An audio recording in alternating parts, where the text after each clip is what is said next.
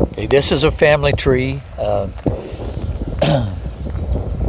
the guy that actually set it up and wanted it for his family is David Lopez. He's retired first sergeant out of the Army.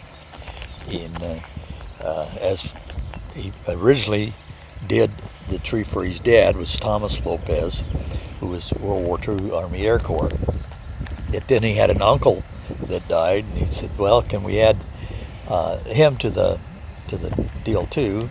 And uh, uh, well, that was uh, Isidoro Cheto Lopez, and then he had a cousin who who died, and his cousin was in both the Army and the Marine Corps.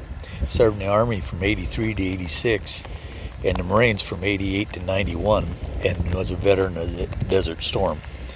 But David and his family come out every year for Veterans Day and Memorial Day, and they set up a little area here and have a little family gathering. I think I see them. And this tree has been replanted. This this is the third tree on this one. And there's, as we go through here, you'll see a lot of these on top of the hill are like that. That they took a while to overcome the wild and get the trees to take. And uh, uh, it was real dry up here. It was easier working up the hill. But when we started up here, there was a lot of dry between these trees and the next trees behind them. So it was tough getting them to survive, but I think it's doing all right now. That's the Lopez family tree.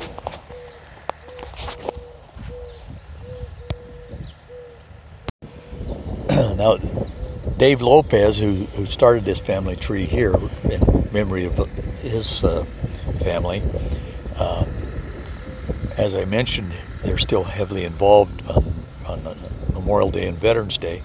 Well, his stepson, who uh, is a deputy sheriff, uh, served in the Navy, and he's heavily involved in those ceremonies out here and provides things uh, uh, from Valley Baptist Church. The group comes out, and uh, Mike is uh, Contreras is his name. It's it's Dave's stepson.